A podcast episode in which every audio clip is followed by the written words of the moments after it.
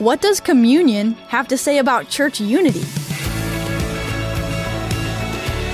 Hey there, Emily Tenter here, and this is Unlocked, your daily key to unlocking God's Word in your life. Does your church have communion? Do you know what communion means? It's what our story is about today. It was written by James Dreiger and is called Your Communion Service is a Lie. Have you ever thought you were communicating one thing, but the way you acted actually communicated another thing? The Corinthians found themselves in a similar problem because of the way they practiced communion.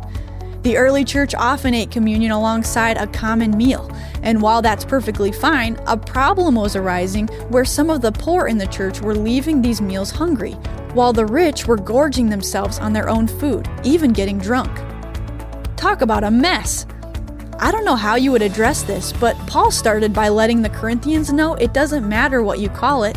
This is not the Lord's Supper if it's communicating a message contrary to what Jesus had intended. Paul wrote, Do you despise the church of God by humiliating those who have nothing? Verse 22. Communion was supposed to remind the church of Christ's sacrificial death. Verse 24.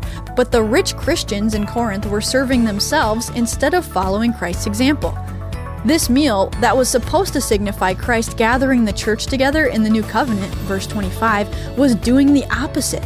It was driving a wedge between them. Instead, Paul called these Christians to practice communion in a way that builds unity by recognizing the needs of the church. Communion is important, but God won't have us waste our time with it if we aren't treating our family in Christ in a way that displays the truths of communion. Paul said, Whoever eats the bread or drinks the cup of the Lord in an unworthy manner will be guilty of sinning against the body and blood of the Lord. Verse 27. If we are proclaiming Christ's death every time we practice communion, let us proclaim his death and its significance for us as the church accurately.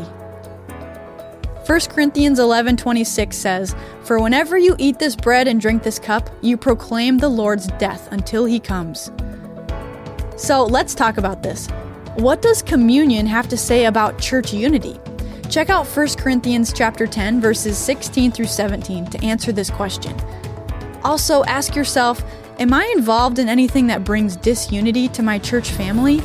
Ask God to bring to mind any areas where he may be calling you to repent. How did Jesus show his love on the night he gave communion to his disciples? You can find this story in John chapter 13. And while you have your Bible open, also check out Matthew 26, 26 through 29, Luke 22, 17 through 20, 1 Corinthians 11, 17 through 34, and 1 John 3, 16 through 18 to keep God's Word alive in your life.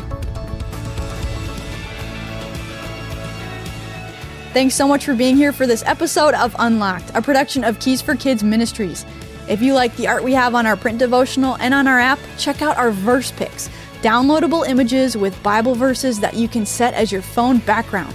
They'll help you meditate on Scripture throughout each quarter of Unlocked. And that is it for me. Thanks again for being here. Until next time, I'm Emily, encouraging you to live your life unlocked, opening the door to God in your life.